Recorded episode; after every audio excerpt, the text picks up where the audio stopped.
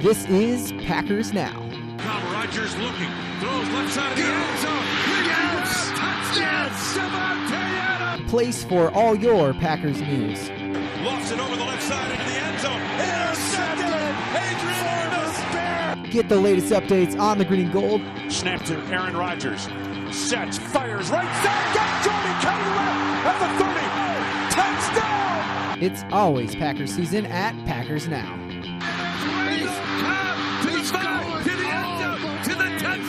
Right here, right now.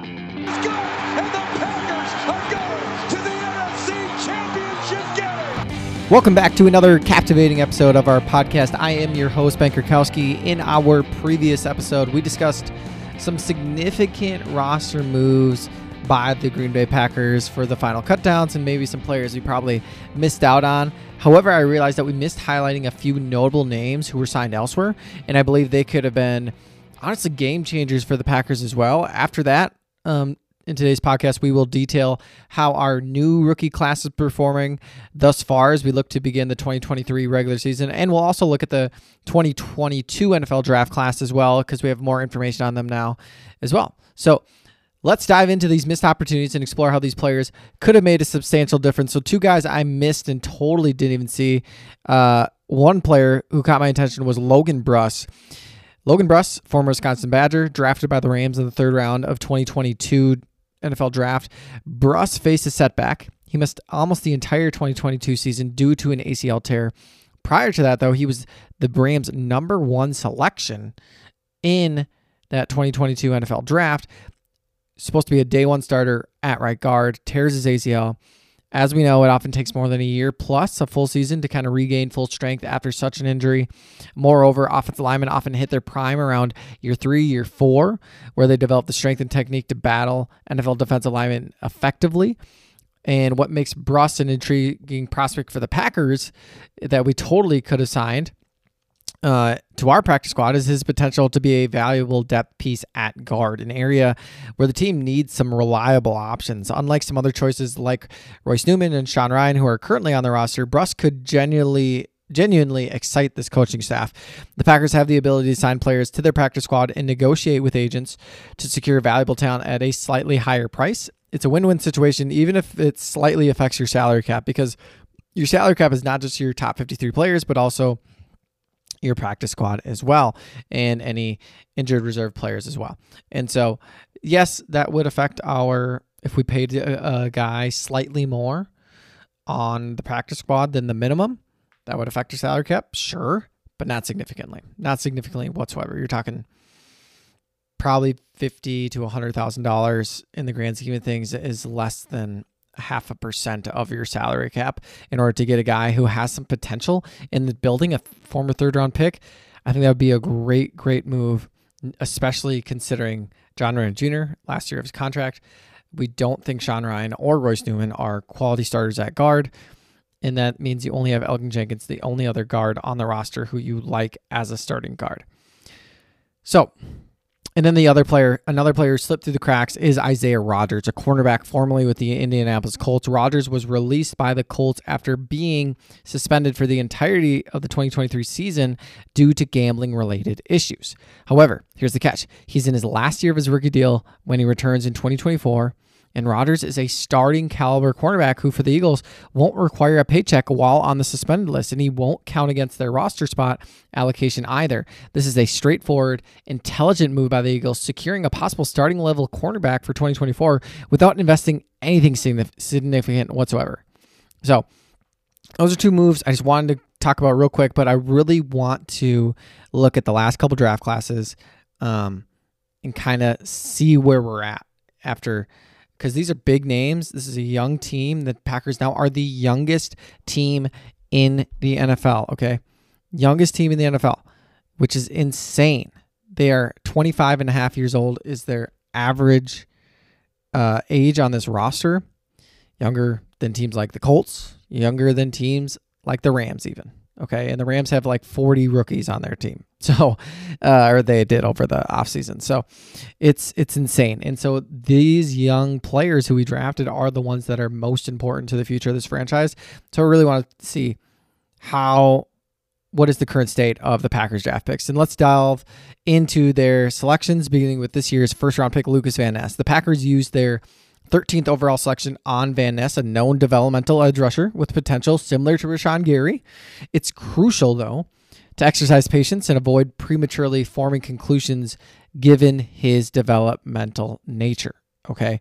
However, it's becoming evident that challenges might lie ahead for a player like Van Ness. Um, he has maintained a relatively subdued presence during the offseason, um, and his athleticism compared to Rashan Gary's uh, initial year hasn't translated as expected. I just feel like Rash- uh, Rashan Gary showed a lot more as a rookie, and also you have to really think Rashan Gary was a l- even more athletic than Lucas Van Ness was coming out. So I've I never have liked the Van Ness pick. I understand what he can do to your defense because of his incredible size and and still really good athleticism, because that allows you to play four down defensive lineman, which is pretty much what every good team in the NFL is doing right now. But it's just it's not showing up yet. I hope it does, and I hope he gets the opportunity to develop and actually be on the field and playing, and we can get Preston Smith off of this team, get his salary off the books. Uh, but right now, Lucas Van Ness does not look like the player, and hope. Uh, but I hopefully they give him every chance to develop and actually get on the field to play, so he can actually learn from his mistakes and get better. In hindsight, of this pick, the Eagles' selection of Jalen Carter at ninth overall stands out as exceptional value. The Eagles traded up for Jalen Carter, a highly skilled player who fell due to character concerns. The Packers had the opportunity to pursue a very similar path, but Devonte Wyatt's presence became a significant factor in their decision making. Wyatt was drafted in the first round the previous year in 2022, and I raised a ton of questions about that pick due to his age, his inconsistent performance in college. His development has fallen short of expectations, and honestly, casting doubt on the rational rationale behind his selection as well. And that trend continued if we look back at the 2022 NFL draft with linebacker Quay Walker, the Packers' first round pick in 2022 as well. While his athletic abilities are undeniable, his deficiencies in instincts and decision making have impacted his on the field performance. And this highlights the need for kind of a reevaluation of the Packers' approach to filling positional needs through the draft. The Packers last offseason thought, hey, we have the perfect defense or we have we have three holes. That's what they said. They said we have three holes on this roster. Those three holes are an inside linebacker who is super fast, so we can play nickel two linebacker looks. Super athletic, super long. Quay Walker, he's the longest, most athletic linebacker in this draft. Let's get him. Okay. Then they said, hey, we need a penetrating three tech. That was Devonte Wyatt. They didn't care what his age was, where his developmental curve was at already, uh, that he was at his max uh, because of his age, probably, honestly. And they went and got him. And then they went and got Christian Watson, a guy who was capable of becoming a number one wide receiver and was also still athletic. And that one turned out. That one that was a great pick by the Packers. But this other two, not okay. They filled needs, and that most of the time you try to fill needs, it does not work because you're over drafting players. You're drafting them way higher than they need to be drafted. The 2022 NFL draft uh, presented, honestly, multiple advantageous trade back opportunities that the Packers could have capitalized on if they had not been so set on needing to fill these three positions. These opportunities could have led to a more impactful day one and day two selection outcome, honestly. Uh, imagine a scenario Okay, and I, I went back and looked at all the different trades that happened, and the Packers could have landed on a lot of those trades just like that. And I'm just, this isn't even everything, but if we look at the first three rounds ish, this is really how it could have went, and there's no reason why it shouldn't have. Okay, the Packers could have secured, talents like Christian Watson, George Pickens, Drake Jackson, Bernard Raimann, Travis Jones, Leo Chenal, Kirby Joseph. Well, while these choices choices may not have been perfect, these are the choices I would have made. Not all those guys have turned out, have been amazing players by any means. They would have contributed significantly to addressing the team needs and also been, accept, uh, for the most part, pretty darn good players, or at least have a promising path moving forward. Promisingly, though, several other draft draft picks have showed some potential for the Packers. For instance, Sean Rhyan, Sean Rhyan looked terrible in year one. Now has shown some growth from year one to year two establishing himself as a quality backup guard, I think. While not a flawless selection, Rhyan's progress uh, progression suggests a positive trajectory. Similarly, 22, 2022 fourth round choices Zach Tom and Romeo Doubs seem to seem to be shaping up as potential draft steals, especially if Doubs can get healthy. Additionally, Kingsley Enagbare uh, or JJ Enagbare exceptional week two performance positions him as a potential starter on the edge for the Packers. And then uh, while seventh round selections, uh, Tariq, uh, Tariq Carpenter, Jonathan Ford, Samori Toure, they face challenges. Uh, honestly, uh, Tariq Carpenter, Jonathan Ford are on the practice squad. Samori Toure is honestly any week away from being cut as well. Um, the expectations are naturally tempered for players chosen this late in the draft. Remarkably, though, one of their seventh round picks, Rasheed Walker, has emerged as a standout, underscoring Gutekunst's ability to find value beyond the early rounds. And then moving on regarding the 2023 draft class. Okay, the selection of Dante Wyatt appears to have influenced the Packers' decision making, like we talked about earlier. And I think honestly potentially led them to miss out on a true elite prospect like Jalen Carter. Okay, the Packers have this aspiration to operate with two interior defense linemen and two edge rushers, and it emphasizes the need for top tier talent in those two positions. Okay, so you need two interior defense linemen that are really, really good. You need two edge rushers that are really, really good and that can hold up in the ground game, but also be athletic enough to be able to get after the passer. So Kenny Clark, Rashan Gary are two of those players. Okay, Preston Smith is not in the future of this team, and I don't think he's good enough to get uh and get after the quarterback. And then the other guy was supposed to be Devonte Wyatt, who they selected last year. Devonte Wyatt does not look like that player, but Brian Gutekunst, a general manager with pride, with pride, let me say this, okay, because he has so much pride, that he has to stick with his selection that he believes has to look like his selection isn't bad. Doesn't go after a guy like Jalen Carter who could totally change your two interior de- defensive lineman group. Okay. That group could go from a okay group to one of the best in the NFL, one of the best duos in the NFL with Kenny Clark and Jalen Carter. But Packers missed out on the opportunity because they drafted a guy. They already have a guy, but he's average. He's totally average to me. Honestly, by the way, it looks like it. he doesn't seem like a consistent player. And it just really makes me upset that Brian Gutekunst is letting his past mistakes dictate the future of this franchise. And that's just bad general managing. Okay. Um, so while um, considering current needs, the Packers also went out in the second round and attacked a couple notable positions that we needed. Prospects like Jayden Reed, um, he's shown exceptional promise. Reed's standout camp performance and versatility makes him a valuable asset for the Packers. He's going to be our slot receiver. He's going to be our primary punt returner, I imagine, as well. Um, and he's actually looked really good. Okay. I was not a fan of this pick, but he's looked really, really good. And props to Brian Gutekunst again for finding a player who I would not have taken a chance on. There's still some other players out there who I would have probably drafted, and we'll see in a year or two um, whether Brian Gutekunst was right or I was, uh, and we'll see. And then uh, the Packers uh, also went out and got in the second and third round. They got the selections of Luke Musgrave and Tucker Kraft. Musgrave's performance hints at his potential to become the most impactful rookie tight end in this draft class, probably. Uh, he has looked exceptional thus far. He's looked fast. The Packers are scheming their entire offense around this player at times, and that's ex- so exciting to see. I loved Luke Musgrave coming out, and I'm excited to see where he continues to go.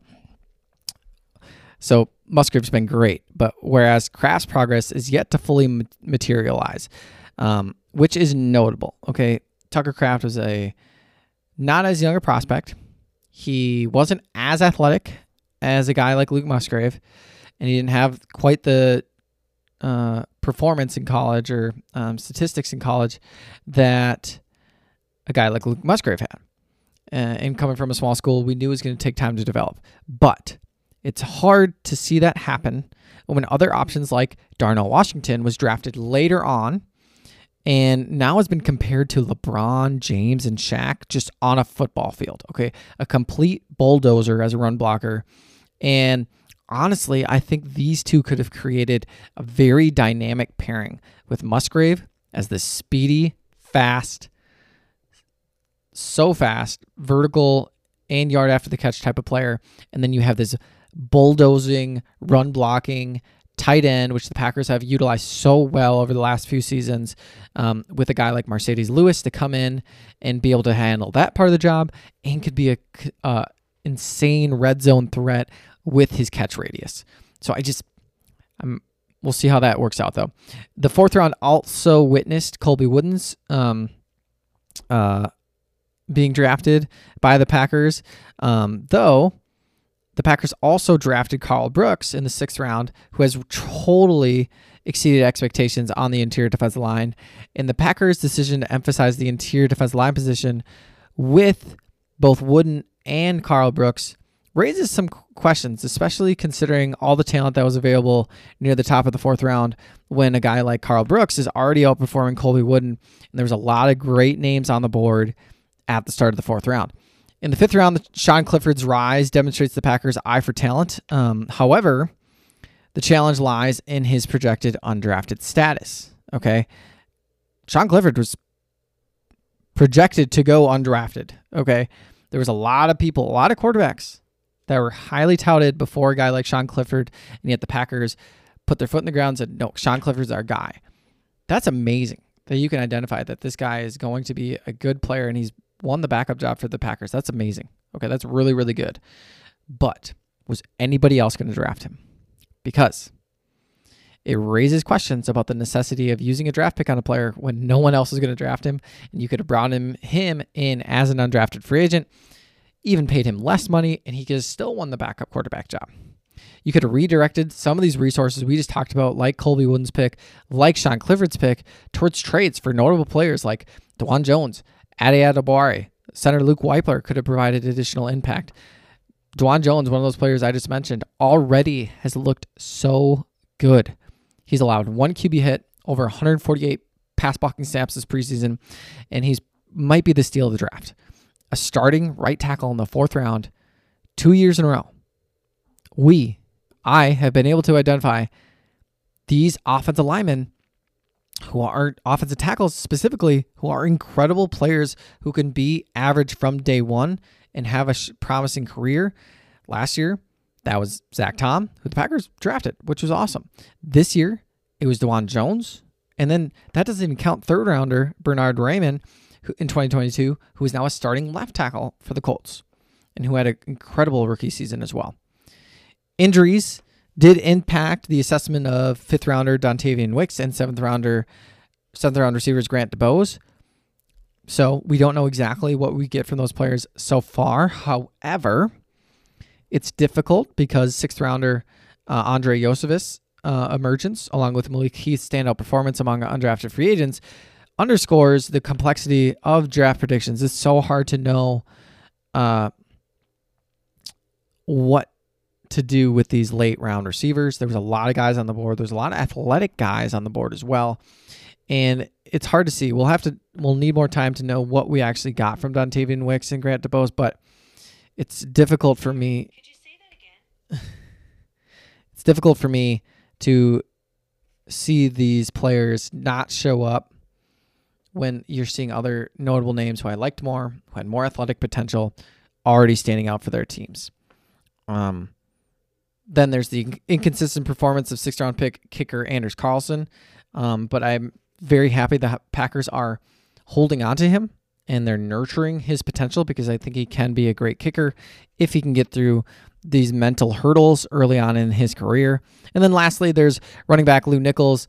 His injury um, forced him to get cut by the Packers. Um, but it is questionable why you're investing in running backs with any draft picks when undrafted talents like Emmanuel Wilson are making this roster for the Packers. And it really questions the necessity of using draft picks for running backs while the rules are the way they are, while the financial considerations are the way they are for how the league is paying running backs and how good running backs are coming out of college and how successful they are during the first four years of their NFL career, but not so much after that. In the seventh round, the Packers also found cornerback Carrington Valentines. Uh, he had a has had a very impressive offseason, honestly, to the point where the Packers have considered finding ways to get him on the field because he's been that good. And then safety uh, Anthony Johnson's developmental trajectory.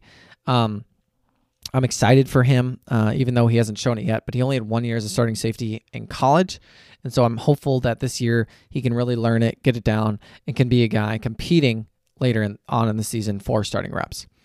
As we wrap up this discussion, it's clear, okay, the Packers missed out on some draft picks, missed out on even more free agents um, to bolster their roster, like with talented players like we just talked about today, two more Logan Bruss and Isaiah Rodgers. These moves could have been real game changers, offering depth and potential starting level talent without breaking the bank. And it's essential to recognize that sometimes winning these negotiations and securing valuable players, even at a slightly higher price, can be a smart long term investment with these bottom of the roster type of players. Every opportunity to improve the roster should be explored. And the Packers may want to keep a closer eye on the waiver wire and practice squad negotiations moving forward. And then with our rookie class, um, with both with this year, you know, um, and last year, Brian Gutekunst every year feels like he finds a, a few gems. Okay, guys in 22, Christian Watson, Romeo Doubs, Zach Tom, amazing, right? This year, Carrington Valentine already showcasing his skills, Luke Musgrave, Jayden Reed, but then there's other top picks like last year, Devonte Wyatt, Quay Walker. Then there's Lucas Van Ness, Tucker Kraft. All these guys have totally underperformed. And it seems like Gutekunst, he like swings big and either hits a home run or totally whiffs. Uh, but tr- truly only time will tell with these draft picks, but we're going to continue to monitor them. We're going to continue to keep Brian Gutekunst honest in his management of this team and building up of this roster. And that is all we have today, folks. We will be getting into five big reasons why the Packers can win or might lose this uh, game on Sunday against the Bears, but the opening season is about to happen. If you haven't already, make sure to subscribe, give me a review so we can hear what you guys think about the podcast, and tell your friends about Packers Now so that they can get all the latest updates on the green and gold because it's always Packers season at Packers Now. Thanks, guys.